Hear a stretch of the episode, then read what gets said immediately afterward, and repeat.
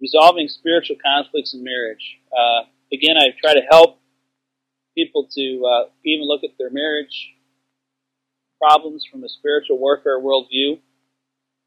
Um, help them to understand what are strongholds or areas of continual struggle in their lives, where weaknesses within their minds, emotions, sins of the flesh that Satan can use to bring destruction in their lives. Some of these strongholds are passed down as generational iniquities or tendencies to go in the same direction. Blind spots are aspects of our behavior that we do not understand. They cause us to have difficulties in our personal life and marriage. They can include generational iniquities, strongholds, personality traits and behaviors, and an inability to understand others. An example of this would be a husband understanding his wife at an emotional level. So what do I do? I teach him to solve the emotional story problem. Uh, I was teaching this, I've taught that several times as I've done some marriage conferences and seminars and teaching. And I've had some husbands say, you know, that is the best thing I've ever learned. that has changed my marriage. Um, usually when I'm counseling uh, couples, there's about three or four of these root problems uh, that need to be addressed. Um, negative thoughts and feelings, legalism and hypocrisy, lack of emotional maturity, addictions, fear and anxiety, temporal values, guilty conscience, pride, rebellion, sexual immorality, lack of identity in Christ, rejection, bitterness, cult or cult involvement, unhealthy soul ties, abuse, bonding, and attachment issues. So there's uh, three or four usually within each person. Um, I try to help them to identify what those issues are and try to help them to see how these issues hinder them from really meeting their spouse's needs, which are really biblical responsibilities. So, for instance, if a wife is struggling with submission and respecting um, her husband, okay, uh, let me put this question to you. What do you think some of the root issues in this list here could be behind some of that lack of respecting uh, the husband? So look at the list there. To be the counsel. Rebellion. Okay. Any others? Pride. That's right. Pride could be part of the problem. What else? Bitterness.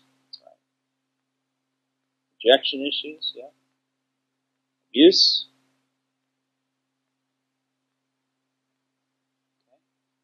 How do you think temporal values?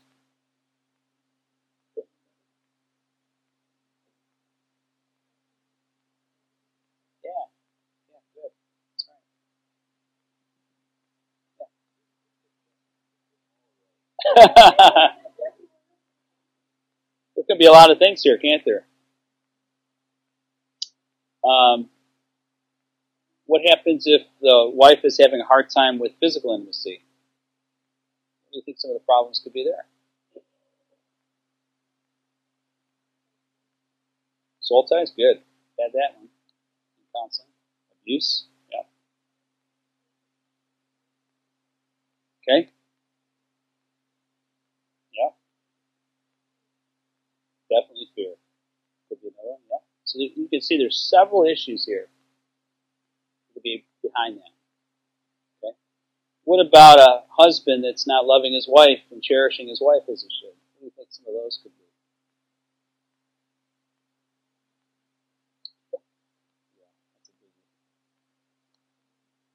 Uh-huh. It's hard for men um, that are involved in sexual immorality. In fact, it's almost impossible for them to really love their wives as they should. Um, when it comes to emotional maturity, um, they tend to be very self-focused and it's very hard for them to put the other person first. Any others? Healthy soul ties. Sorry. Seen that? One? Bonding issues.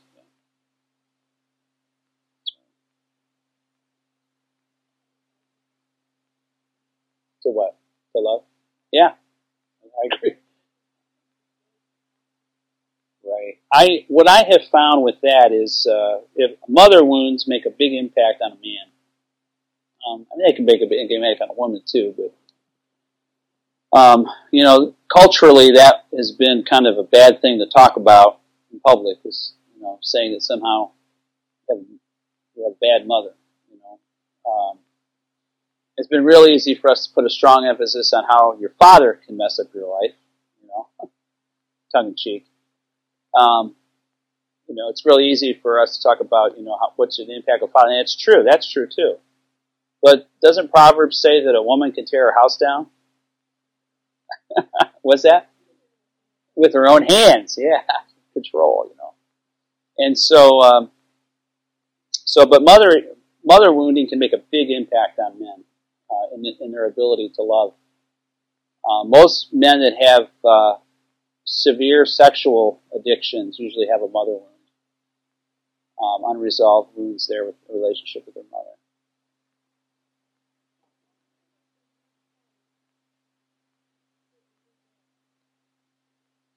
Did I get married?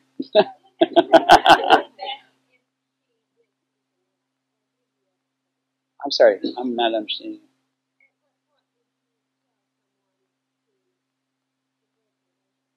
In a marriage. Um, yeah, to the question is, what point would I ask someone to break a relationship? You mean talking about divorce? Yeah, I never counsel divorce in any situation. Um, I just personally, my own conviction is that God hates divorce. It's pretty clear in Malachi. Um, I just cannot, I cannot find myself as a Christian counselor with the conviction that I can counsel anything that God hates. Now, that's just my own. I'm a death to your part type person anyway. Uh, now, I very rarely, on occasion, I've had some women that I've seen uh, been abused. I've seen some women that have uh, have had um, emotional breakdowns, um, and I've encouraged them to have a, a, separation with the goal of reconciliation. Um, I've done that, uh, but I Second of all, as a counselor, I don't believe I have the spiritual authority to bless anyone divorcing their wife or, or husband. So. And to be honest with you, I get more women that are wanting to divorce their husbands than I do men divorcing their wives. To be honest with you. So, but I encourage reconciliation. That's just I don't want our counseling center to ever have that label.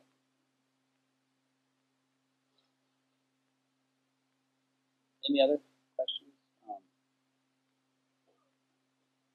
uh, okay. It's a hot button issue. There's different tools uh, used to resolve those issues. Steps to Freedom in Christ is helpful. um, Biblical Concepts and Counseling Workbook, identifying Resolving Strongholds by John Regier, Personal and Marital Conflict Problems Biblically, John Regier, Reclaiming Surrendered Ground, the Life Model. Those are different tools that I've used. I try to help people that are struggling in marriage. You know, they're feeling rejection because of these unmet needs. And people take one or kind of an odd mix of postures when it comes to rejection. So a person thinks or they feel they're unloved, um, and then they're going to usually don't give up right away. They determine to please the spouse and gain their approval, but more rejection comes. Okay, so then after a person reaches a certain threshold of rejection, they have this sense of hopelessness that kind of it just comes over them. And when that sense of hopelessness comes, people kind of go in one of three postures, or sometimes they bounce around. Um, there's the takeover posture, um, and uh, there's the give in posture, and then there's the give up posture. Um, the takeover posture is more of a control issue. They're gonna, I'm going to control the situation, and their motto is, "I'm going to whatever." You know, I'm going to do whatever they typically struggle with uh, trusting God, um, and they have to really begin to understand how fear and control are working in their lives. Some people are kind of a give-in type posture, and they become passive. And they, their motto is, "It's okay if," you know, it's okay if my wife is in charge, um, or whatever. Uh, it's okay if my husband, you know, abuses me. um, you know, so that's kind of they just kind of give in. They become more passive. Passive. Their emotional impact is it's very hard for them to really trust in God. They're unable to trust in God. Um, and then their solution really is to really understand God's love for them. Then there's the give up posture. Uh, that person's focus is leaving, and then they, their motto is, "I don't need, I don't need them. I don't need this. Um, God doesn't want me, want me so unhappy in this marriage." Blah blah blah. That's very difficult. They kind of tend to see God as a tyrant. Um, they can be rebellious, um, and then they tend to get bitter, and so they need to resolve their bitterness. Um, so this is people kind of go in these different postures. Sometimes they'll try all three uh, to try to change their marriage situation, and it's helpful for, for people to see how they've tried to deal with that rejection in their marriage. And then I'd already reviewed that steps of reconciliation with you, first session there. um, we have in the past used in the class a video of a counseling session. I I don't know how many years ago it was, four or five years ago, I did a counseling marriage. I got, I talked to a couple clients of mine in Indianapolis to come in and do a demonstration in front of the class. Um, and they taped it. And uh, they were gracious enough to allow me to do counseling in front of the whole class. And then we've used that video. Uh, the sound quality in it isn't the greatest, and so I didn't really see it with what we're our forum here to do that. Um, but uh, um, uh, one of the things that I do, my style of marriage counseling, is that I'm wanting to bring that couple together, um, and I do some heart to heart type of uh, questioning with one another. So it's kind of like a Dr. Phil type way of doing things, I guess. Some people refer to that.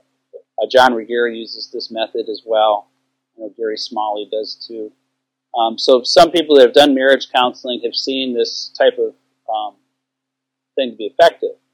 And uh, so what I will do, instead of the husband kind of sharing with me all his concerns and issues and stuff that's wrong with their marriage, and then me kind of relaying to the wife and being kind of in the middle, or the wife, you know, sharing with me all her feelings, and she's trying to get me to understand her pain, basically, right? Um, and I need to understand that, but usually I understand it before she's even said it.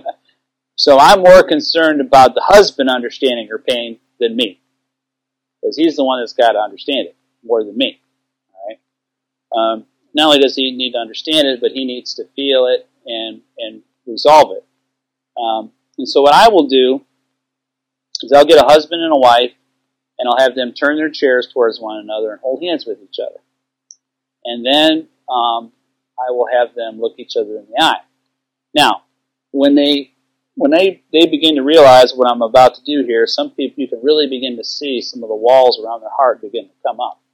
Okay, and uh, a lot of people have walls, and a lot of people that are married have walls around their heart, but some of them have doors and windows.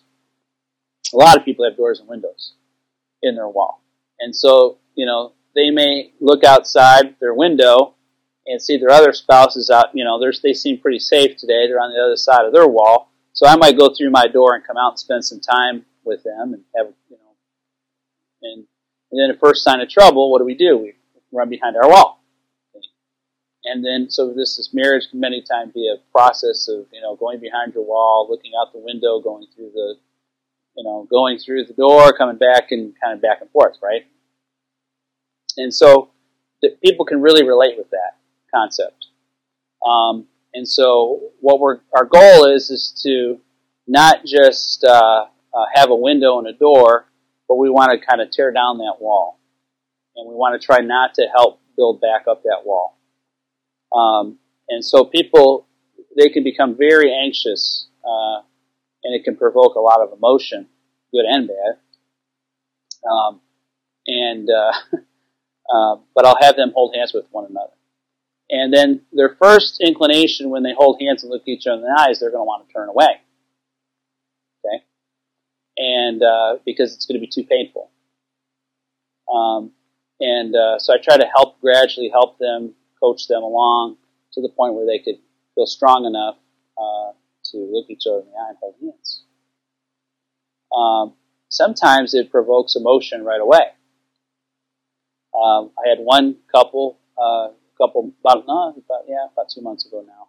They came and and the wife uh, was having a hard time even just holding her husband's hands, let alone looking him in the eye. And and finally, I tried to talk to the wife. She didn't really want to do it, and I tried to tell her, but you know, you know, I'm trying to help him understand you, and this is part of what I do, and just you know, kind of trust me here. And and so she had all these different lies and thoughts and negative thoughts that she had. I said, well, why don't you share them with me, and we can talk to your husband about them. So she said, you know, my husband, I'm afraid he's going to hurt me. I'm afraid he's not going to understand. He doesn't want to understand all this different stuff. And so I said, well, why don't you ask him? I said, without hold of his hand, why don't you look him in the eye and ask him if he really wants to understand? So she did. And he said, yes, I want to understand. Um, do you want to learn? You know, so then she said, um, I'm afraid he doesn't really want to do anything about changing his life. I said, would you be willing to ask your husband? So she turned to her husband. I would, do you really want to understand and make some changes to our marriage? Yes, I do. Yeah. Yes, I do. So, so she got to the point where she felt safe enough to hold hands and look him in the eye. And then I began to see the husband get really sad as he was looking in his wife's eyes. And so I, I'm very in tune with my clients and how they're feeling. So I said, you know, why are you sad? I said, and I said, would you tell your, your wife why you feel sad? Because I can see that you're sad. And, you know, she couldn't figure that out, but I could. And uh, so she said, he told her, she, he said, I'm sad that she had such a difficult time holding my hands and looking at me. and, uh, um, then she went on and tell him about how much, you know, he had hurt her and she was afraid. And so I knew that safety was a big problem here. Um, but I also knew their history and realized, uh, and I could see in his eyes the love that he had for her, um, which she could not see or receive at that point in time because she hurt her so bad. But I could see it. And so um, I began to have him ask her some questions. Okay? And some of those questions I've got listed here on page 12. And uh, so I had him ask her, what was your favorite time period in our relationship together? I always ask that question first. And the reason why I have them ask each other that question first is because I'm wanting them to reflect and remember on what brought them together to begin with. Okay? Now, if I get a couple and they don't have anything, we're in trouble. Okay? Unfortunately, um, there are some people out there that will marry and not really love one another. That is not good. Tell you. Um, you know, I'm all for courtship, and I'm all for you know uh, protecting our sons and daughters. But I'll tell you what, um, you get married to somebody, you better make sure they're in love with each other. Because being in love with each other can overcome a whole lot of problems in life, you know.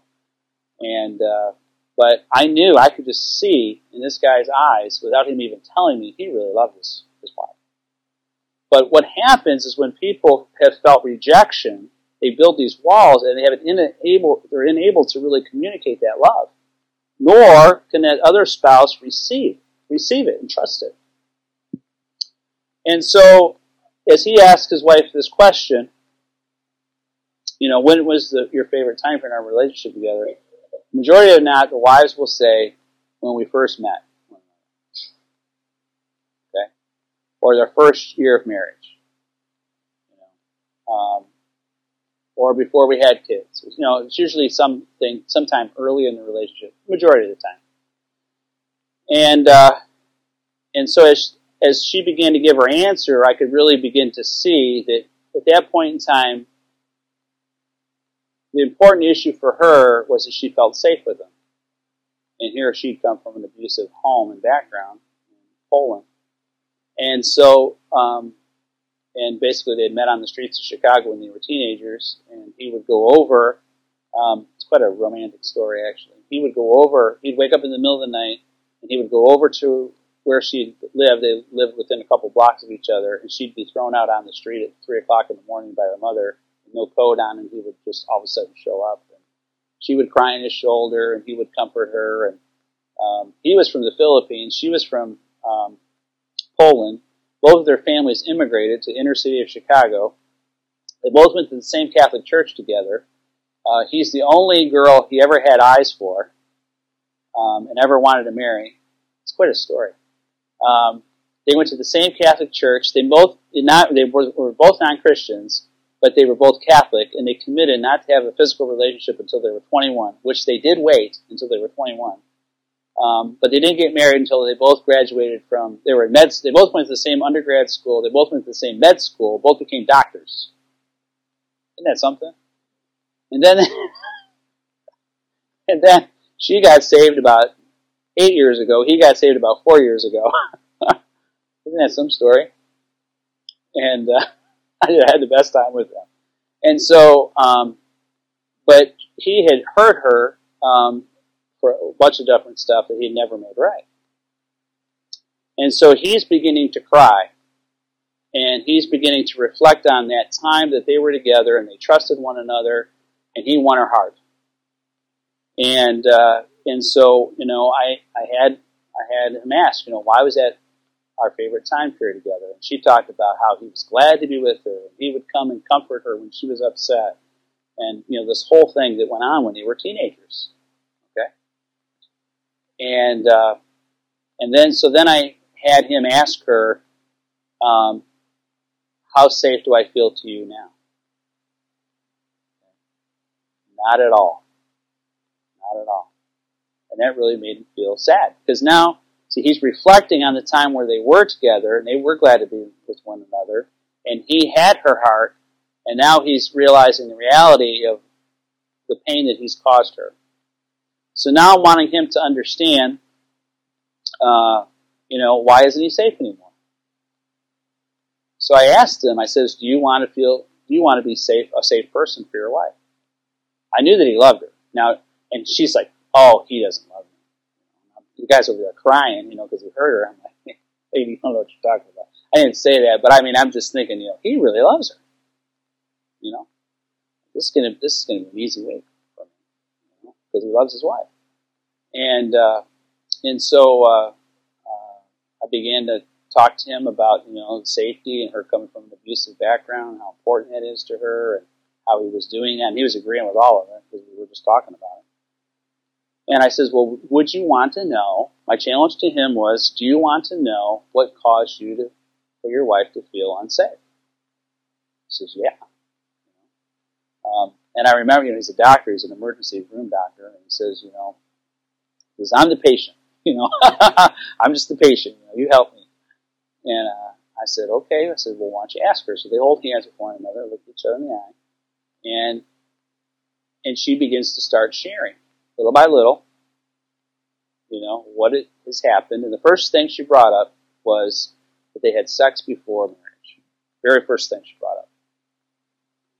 And that uh, she had acknowledged this sin, but he hadn't acknowledged as sin And that happens a lot. I'll tell you, when it comes to breaking trust in a marriage, um, when that issue is not addressed. And so I said, well, would you be willing to resolve that? Do you want to resolve that? I asked the husband. He says, yeah. And uh, she says, I've been telling him for years that this is something we need to resolve. Uh, and uh, and I says, well, let's pray about it. So I had them pray, uh, follow me in a prayer, just to renounce and ask God to take back that ground. And then he uh, asked her to forgive him for pursuing a sexual relationship, and uh, and then she asked him for forgiving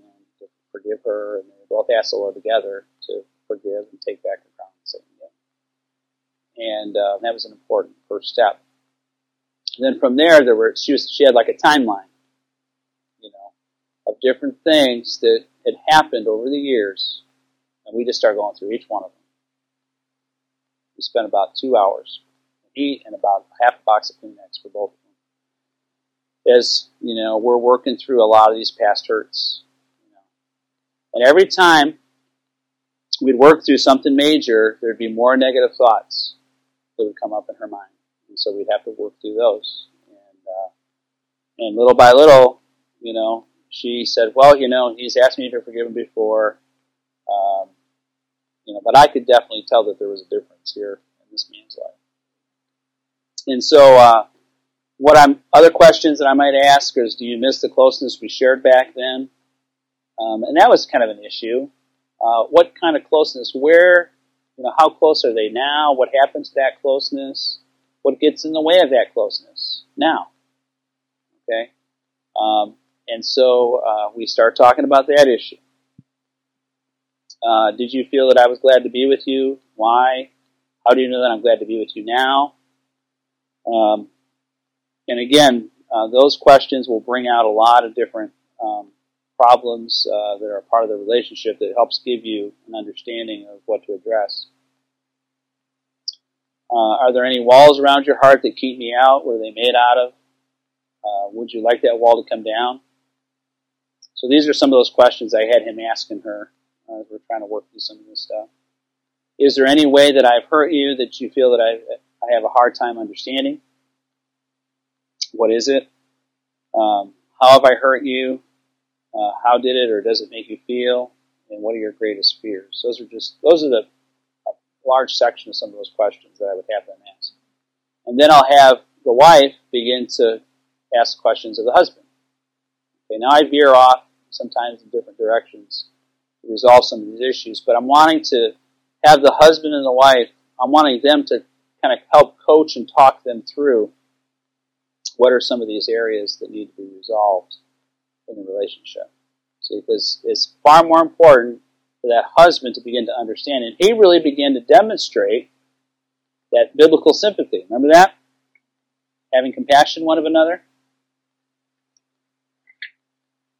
That's why there was some reconciliation that week in their marriage. And he had this huge stronghold. It, it, it drove her batty because, you know, we're talking about two pretty highly intellectual people here and uh, and she has she no longer had a practice anymore because they had some little kids that she wanted to spend time with, obviously, and uh, and so they were living on one income now, and so finances became kind of a problem even for a doctor, and uh, and so um, he he had this habit of buying things um, that they couldn't afford, and he would just buy impulsively, basically it would drove, drove her nuts. It was a big. This issue kept coming up day after day after day, and uh, and I kind of knew what was behind that, but I had to get to. We eventually had to get to his issues of where he found his identity and and uh, and so forth, which eventually the last day we did, um, and that uh, his he he had this temporal values problem in his life where he was turning to things of temporal value to kind of fill that void in his life feeling good enough. And, uh, and the Lord really began to show him the best way he would feel better about himself is by rewarding himself by buying things. Um, and the Lord showed him that. And with the Lord, when the Lord showed him that, um, it was in between our last session. Uh, I met with him last on Friday, but that Thursday night, the Lord began to reveal to him. I prayed and asked the Lord to ask him to pray and ask the Lord to show him if there's anything that he needs to work through the last day we're together. And that's what the Lord showed. And so when he comes back and says in our first session, last session on Friday, the Lord showed me I have a problem with temporal values, and then the reason why I'm going out and buying all these things that we really can't afford is to reward myself, to make myself feel better about myself. He says, I realize that's a lie. And his wife's, her jaw just about hit the floor. Um, and she knew it wasn't me, and it wasn't her who showed him that, it was the Lord. See? Um, and then she said, well, maybe, you know. So that was very helpful. Um, but it's these types of things uh, to try to help them uh, come together. Um, I'll have them uh, right down on page 13. Uh, sometimes I'll have them do this ahead of time. Now, I, because in that situation, because I could really sense his love for his wife was really strong, I knew that it was going to be pretty easy to work through. Um, and that he really didn't have a whole lot of forgiving to do of her, um, which is very helpful. In Scripture, it, it, says husbands not to be bitter against their wives. Um, that is a major problem if that's part of the dynamic here. Um, because if that husband is bitter against his wife, um, that is that is a, that's a no-win situation. It's in Colossians uh, chapter two.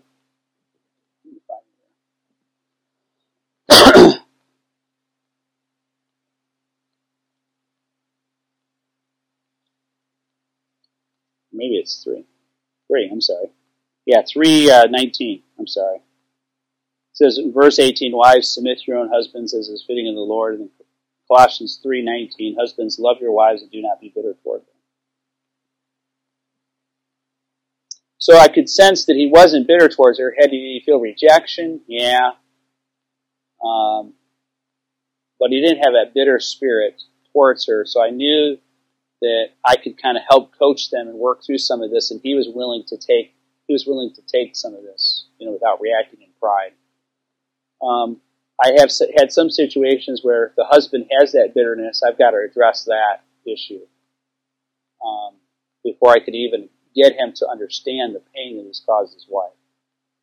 So one of the ways that I do that is I'll have them write down. I want to get an understanding of, first of all, how their spouse has hurt them.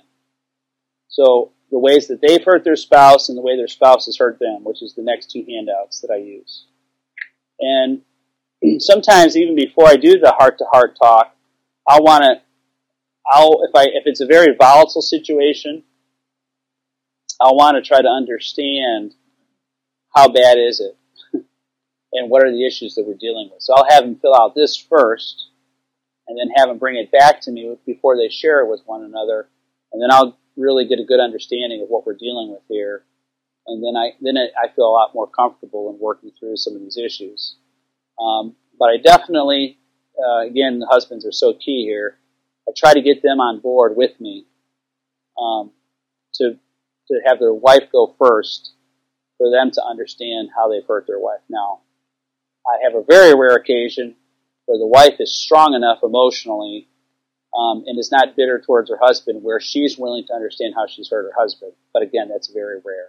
Usually, I have to work with the husband first to get the husband to understand the wife first, and then after that's done, then we switch. So then I have the um, wife uh, understand how he's hurt um, his uh, her husband. My wife and I went through this. Uh, um, I took the initiative to work through this. So probably my wife and I probably about 13 years ago.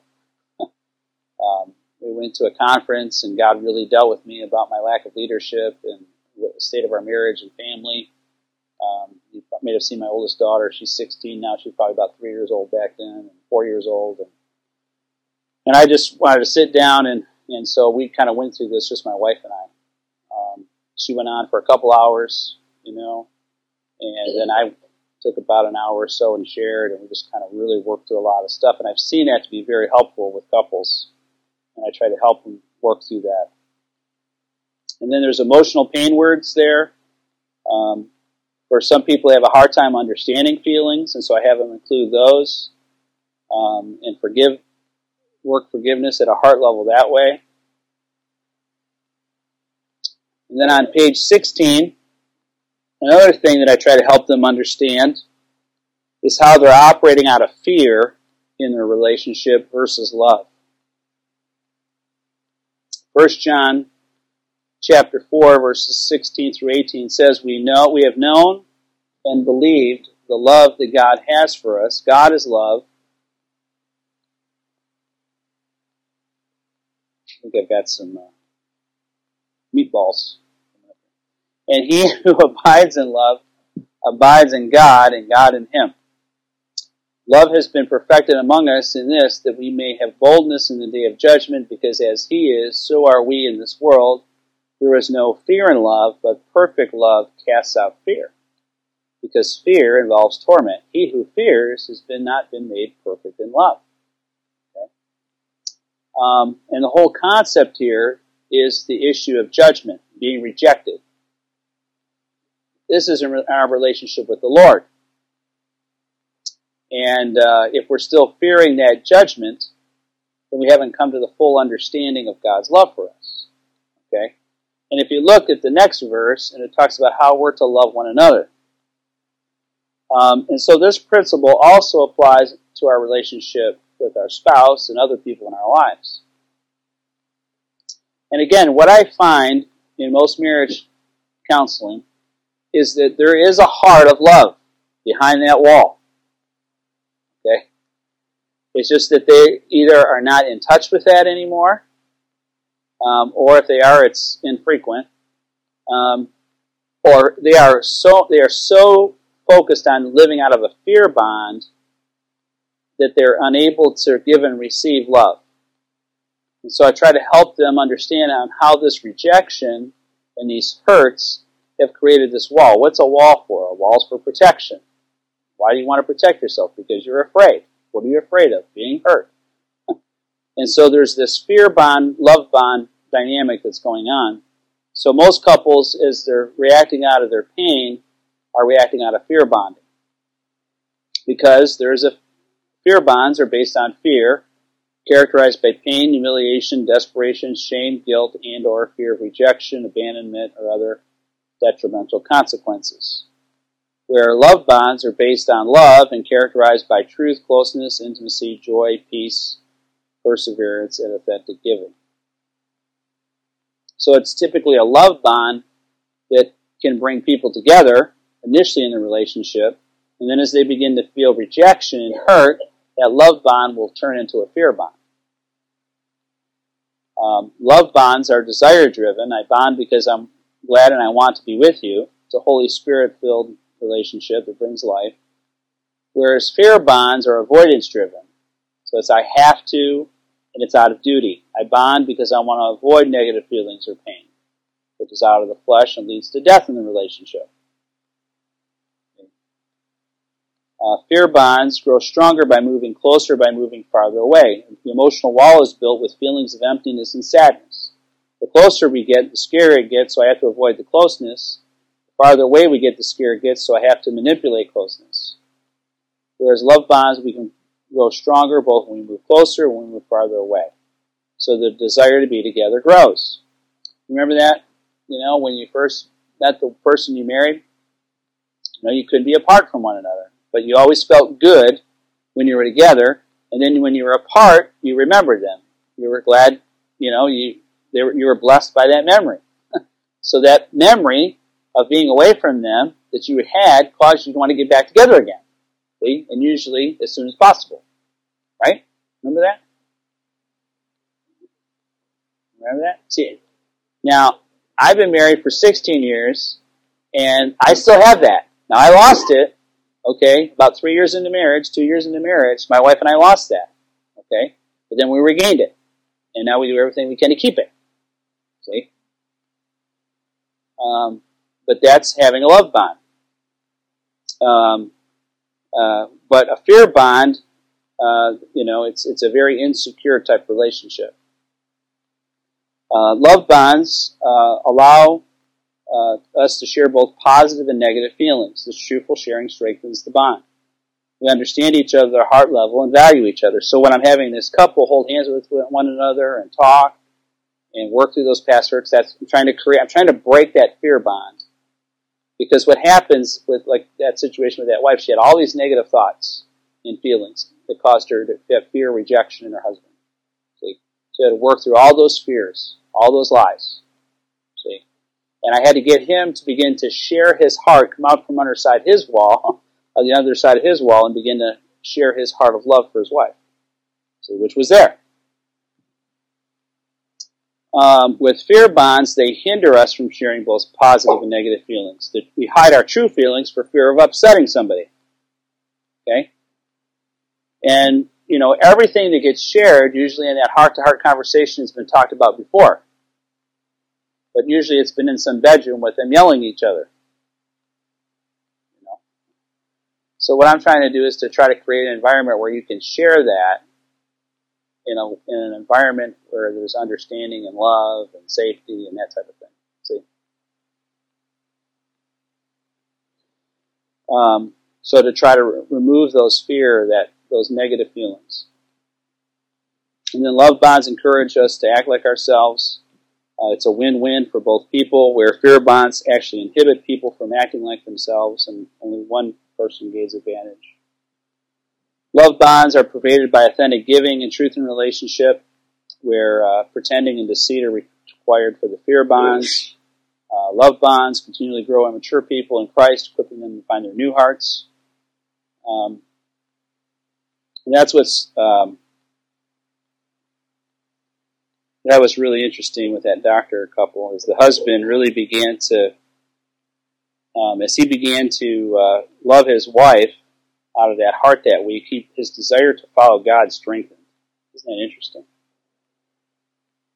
Um, and so he was uh, really finding his new heart there restrict and stunt growth with the fear bonding, keeping people from finding their hearts live according to the flesh. Because with a fear bond, you're always trying to solve a problem, which is fear based, whereas the love bond, you're trying to act like yourself, and there's a joy center there, um, and there's an authentic uh, joy that you're experiencing. Any questions? on any of this uh, material so far. The second half, yeah. Yeah. Yeah.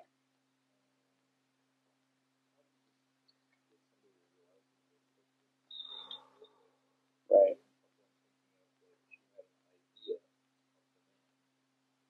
Mm-hmm.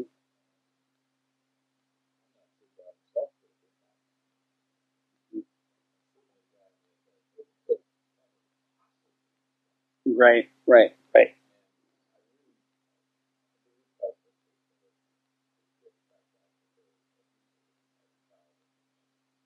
Our need for security.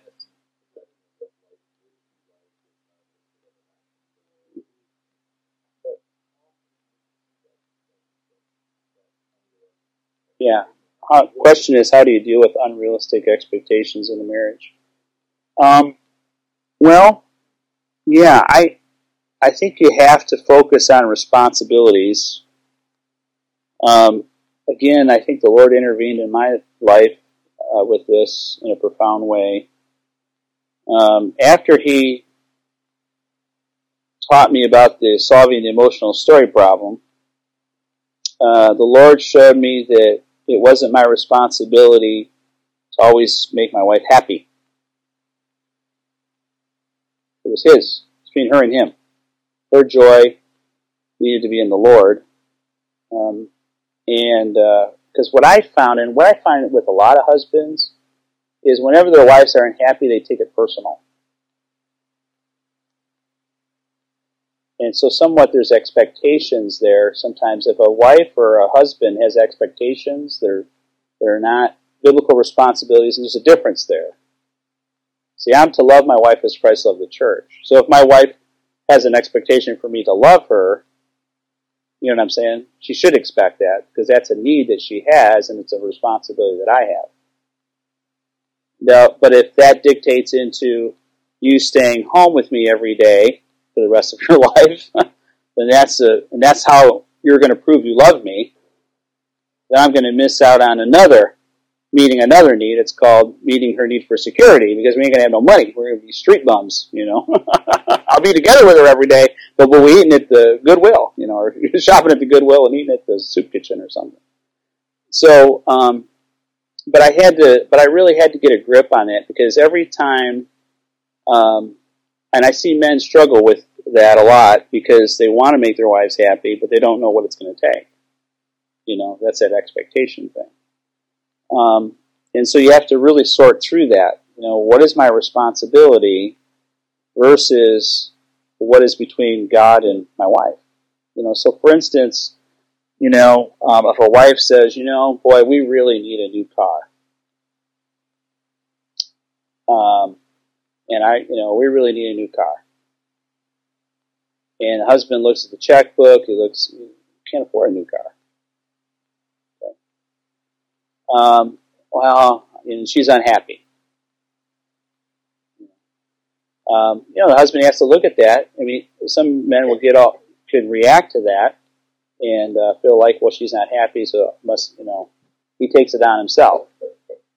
Most men that do that have are taking more on maybe than what God would want them to. But if uh, maybe he needs to take care of the car better, I don't know. Uh, maybe that's his responsibility. Um, and so when you're sorting through that, you really have to be real careful about what is God's responsibility and what is your responsibility. And what I encourage husbands and wives to do is to take all these, and especially wives, to take a list, make a list of all their fears, worries, and concerns. And um, have them make a list. And I've had some pretty long lists. Uh, had one lady had six pages, single space typed. Serious. And uh, and I said, I told her everything that pertains to your husband changing, that's God's responsibility. So there went three pages. Okay. Um, because uh, and you and you have to sort through that list. What's God's responsibility? Providing a new car could be. I don't know.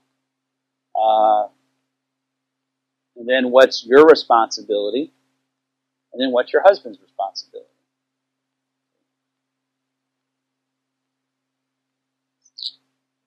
Um, and I think sometimes it's healthy for men to do that too, because sometimes men will take on more than what they should. Um, so I'm glad you asked that question because that is a big issue when it comes to relationships, anyways, expectations. But to me, that's the best way uh, to sort through that. Yeah, um, glad you brought that up.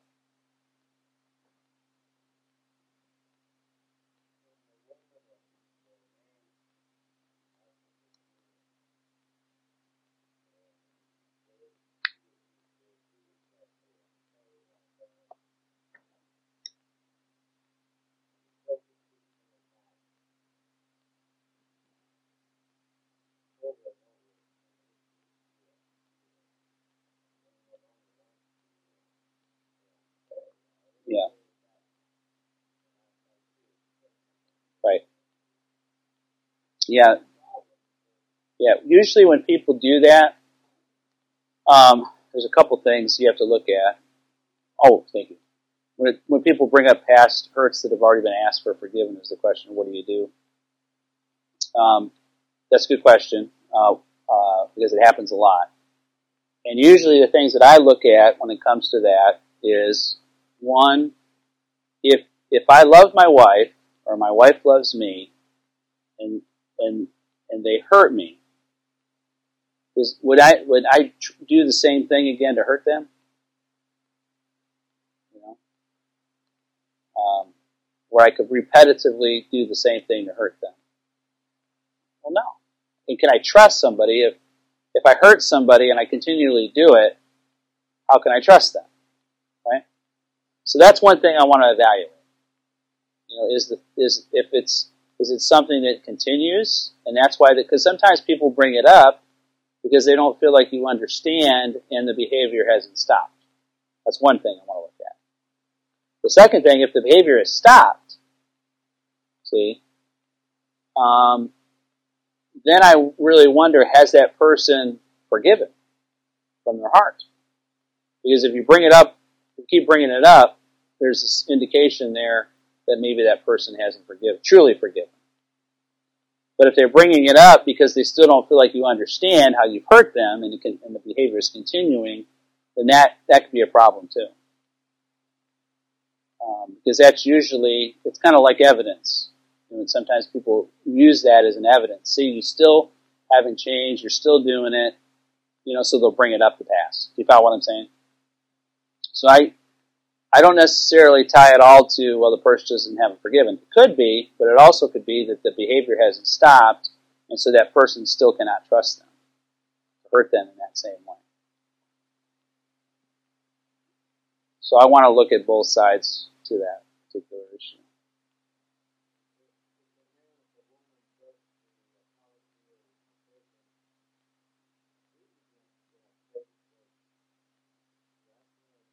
Right.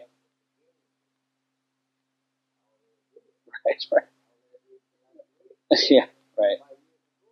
Yeah. I think there can be a temptation with people that struggle with the pain from those issues um, to bring it up again. And I think you have to be careful. I think that's the enemy's trap um, to bring past hurts up again when they've already been asked to be forgiven.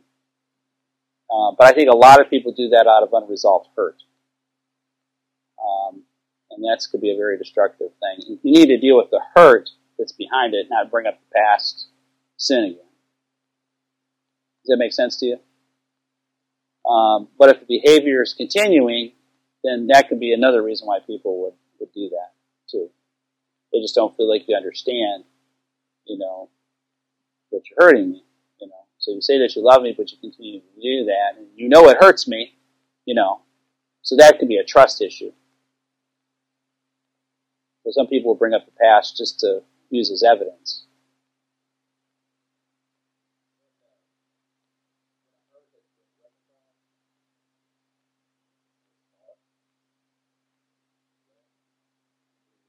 Oh, yeah. I mean, yeah. I think. Well, um, I think you have to be careful not to bring up. Yeah. Oh, yeah. Uh, um, yeah. What do you do with scars if they're left uh, after you've asked for forgiveness? Um, yeah, I think there can be scars. Um, I think over time, scars can even get smaller and smaller. You know, uh, I've got a couple I, I could show you that have gotten smaller over the years. Um, uh, but uh, yeah, there could be scars, but I think it, that's where you have to be very careful to um, uh, you know work through any res- residual pain that might be there from that wound. Uh, sometimes uh, prayer can do that. Sometimes working through any type of lies that are a part of that pain uh, sometimes people got to talk it out too.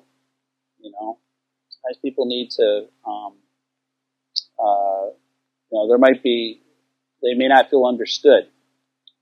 Uh, you know, and so that's that's a difficulty because uh, you know sometimes we it, it, you know it's easy. We're kind of trained as you know the way we are to focus on behavior, and so we tend to ask for forgiveness for the things that we did or the things we said, but we tend to not acknowledge the how a person felt. And some people need that. Huh?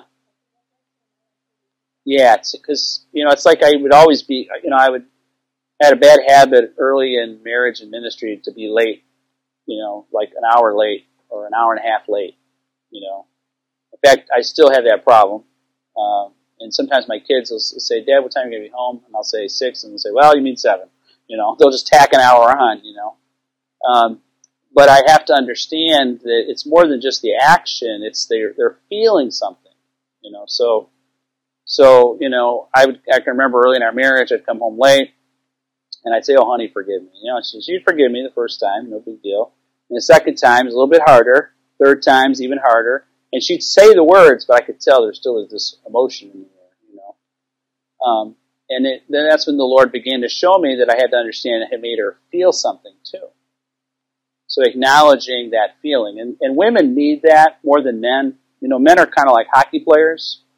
You know, they can get into a scrum or get into a little fight in the game and go out and have dinner together and never even talk about really what happened. But if women were hockey players, I know women play hockey in the Olympics, but they really don't fight. But if they did play hockey and fight, before they could go out and have dinner, they would have to talk about what happened on the ice so they understood each other. Then they could go out and have dinner. Okay? And so,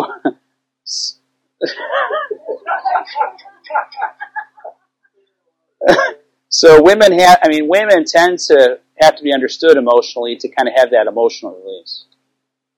So.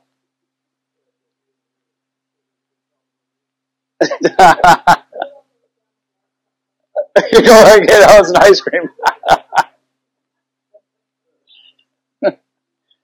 oh. you guys can fight over it now. go ahead. Ladies first.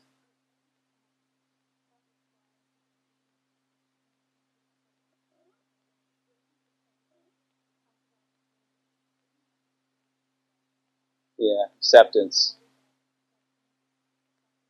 Right acceptance. Yeah, there's a grief cycle and acceptance, you know, and understand God will use those scars. See, He will.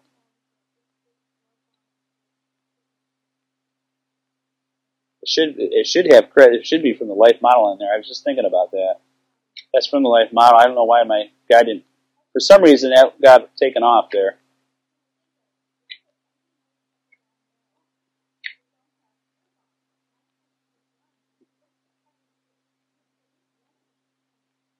I'll tell you what, it's taken a lot to work through that in my marriage. It's work too, but it took a lot. Takes a lot.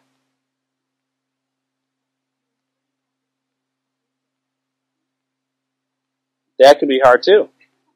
But see, a lot of marriages do kind of start off with some love bond dynamics to it.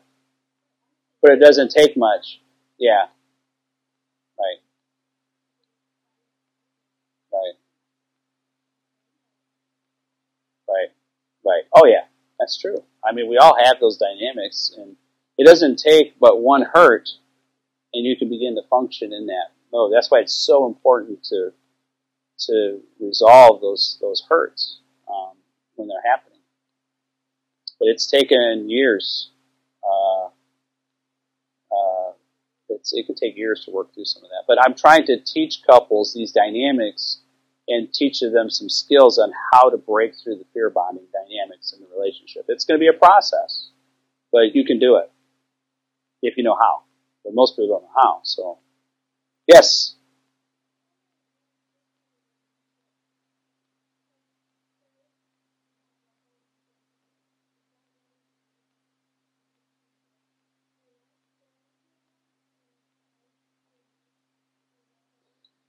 Yeah, you can. Yeah, yeah, it can. I yeah. I mean, you can. Oh, the question. Thank you. Is uh, can a person develop love bonds separate from their spouse and the fear bonding dynamics?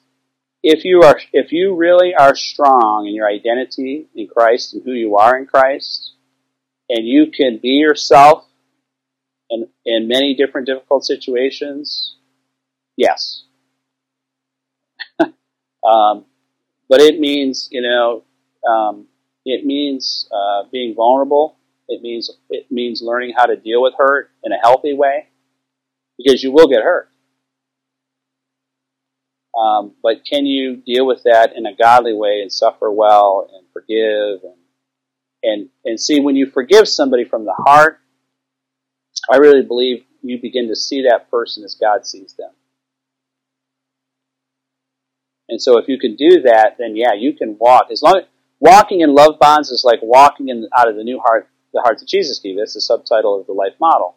As you live out of that heart, you there is no fear because perfect love casts out what? Fear.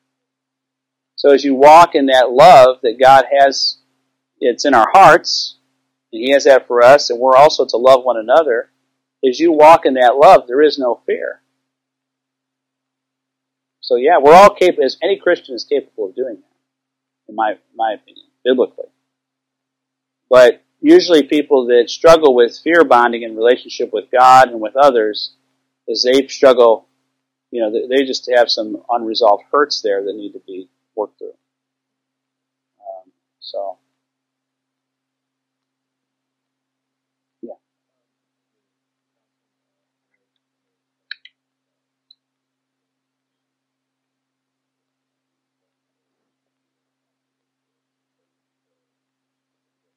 Do I counsel them to pray? Do I counsel couples?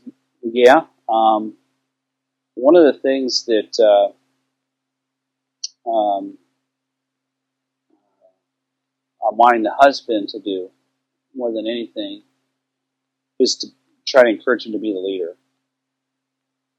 Um, and that would be part of that.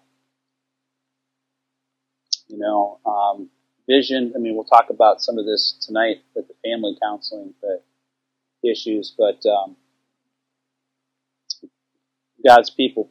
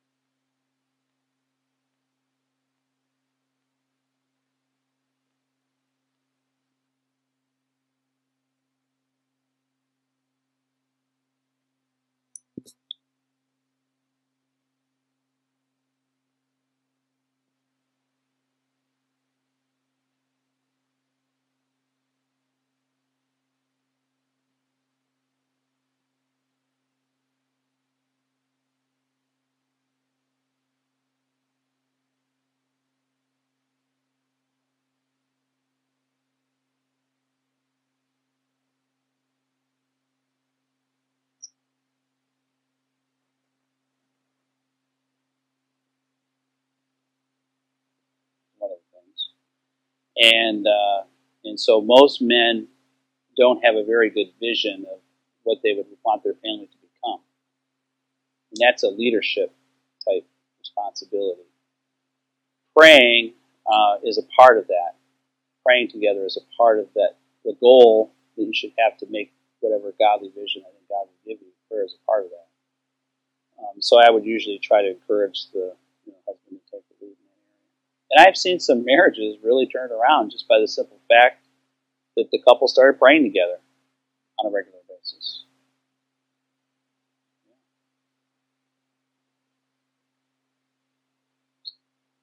Okay, um, let me just finish up here. This review. I, again, I've got more notes here, but I just want to highlight a couple things for you before we dismiss for dinner. I know we need to end a little bit early, so you guys can get over there. Um, at the top of page 17, there's different areas that I include in the marriage counseling process. Um, I use the Taylor Johnson temperament analysis on some couples. Um, sometimes we have to work on developing spiritual intimacy. How do you do that? Um, uh, how do you develop emotional intimacy? That's part of the solving the emotional story problem thing. Uh, development of physical intimacy. Some couples have struggles in that area. Communication, and I've given you a bunch of information on communication here. It's very helpful. The key there is um, working through assumptions, um, how to resolve conflicts. I review that. Uh, love languages is very helpful uh, from the Chapman book.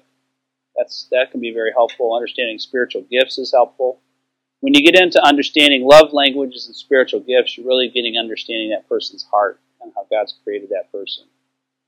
Um, that can bring a lot of um, a lot of oneness to the relationship and marriage.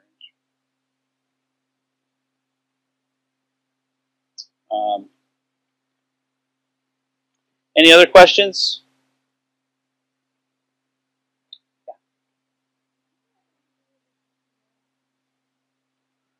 I have. Um, I don't do a lot of premarital counseling uh, anymore, but you could. Um, and I have. Uh, um, yeah. No. No, I don't. For premarital counseling.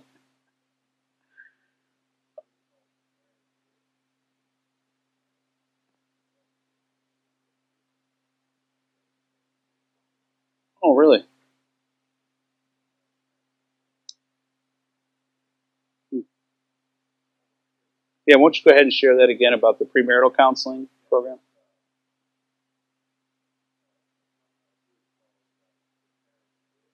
Prepare and enrich.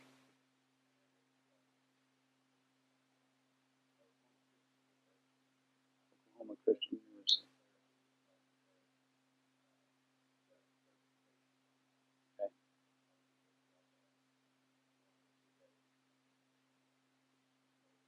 Okay.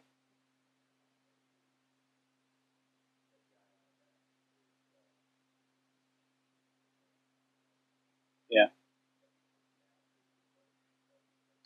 Right. You know, I, I've I really enjoy having young couples that haven't been married very long go through some of this with me. Um, I've seen a lot of fruit that way, um, and that's a really that's a real blessing. You know, if I can get couples early on to go through this uh, material and try to help them. Yeah.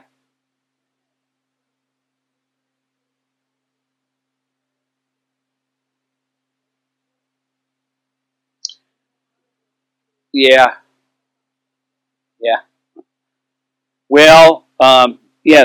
When people when the people come to counseling, the question is, and they have a lot of maturity issues. What do you do? Well, as you look at my list there, page two, the chart there on root problems, I have that listed there. Lack of emotional maturity. Um,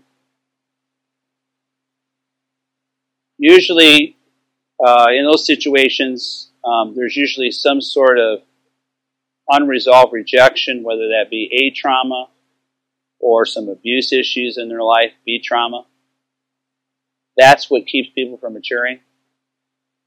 Um, and I will have to do some pretty, I, many times I have to do some individual counseling, but I'll do it together, you know, uh, to help them work through those issues. Like, for instance, if I have a husband uh, who his wounds have caused him to feel like a scared little boy, hurting little boy, and he's functioning out of that little boy mode, um, I'll do some counseling with him for a period of time to kind of help work through that and kind of help show him, you know, teach him what maturity is about as he works. What happens when people find healing from those wounds is they will automatically begin to mature. And it's the same thing with some of the wives um, that I've counseled too. Um, in fact, I just had a couple share their testimony at our banquet, and they're a perfect example of that. Um, they had been through the steps to freedom. Uh, they had been through a lot of spiritual warfare counseling, but they had never worked through their, their A trauma. And that's what was the big, that's a big stick, stickler for a lot of people um, because you don't hear too much about it. Um, but I worked with her and him both uh, on those issues, and they began to really mature and grow and give and receive love in their lives with one another, with their child, with people. They're the ones that started this whole ministry to couples in their church. So now he's a leader in the church. And so we had to resolve those issues that would come from some of the wounds in their childhood. Yeah. Ladies first.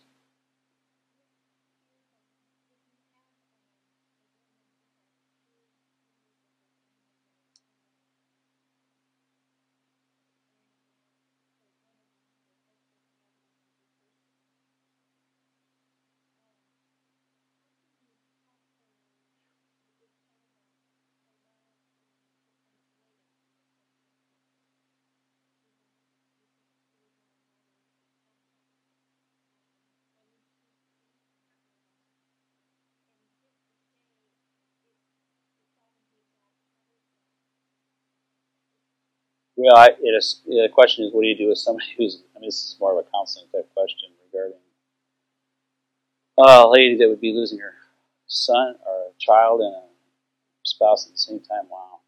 Um, I mean, we're talking major grieving. Um, oh yeah, and, and with, when it comes to the grief cycle and and suffering through that, um, you can't put a time frame on. You it's just a natural course, you know, working through that over a period of time. Yeah. Um, yeah, and there's part of that grief cycle is denial. You know, where you just don't even want to acknowledge it. Uh, part of that grief cycle is anger. Um, part of it is depression. Uh, part of it is bargaining. You know, I would have, I could have, I should have, if only. And then in a situation like that, I can imagine that you just kind of accept it little by little, you know, so that you can go forward and grieve that pain. Probably one more question, then we probably need to get some of you guys over there.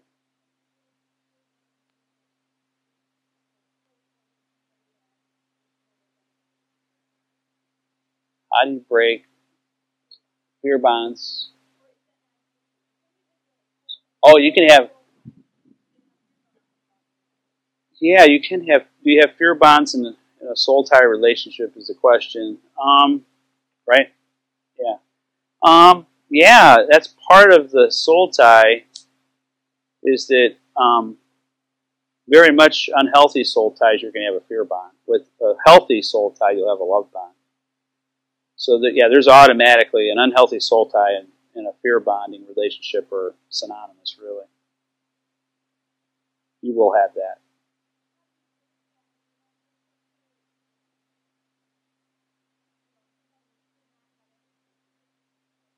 to begin with. Right. You just need to break it. Period. Yeah. Not. Yeah. You, yeah. You know. Yeah. Some some relationships just aren't good for you. You know. So you just yeah. Most most unhealthy soul ties. The only way that you can deal with it is to break it.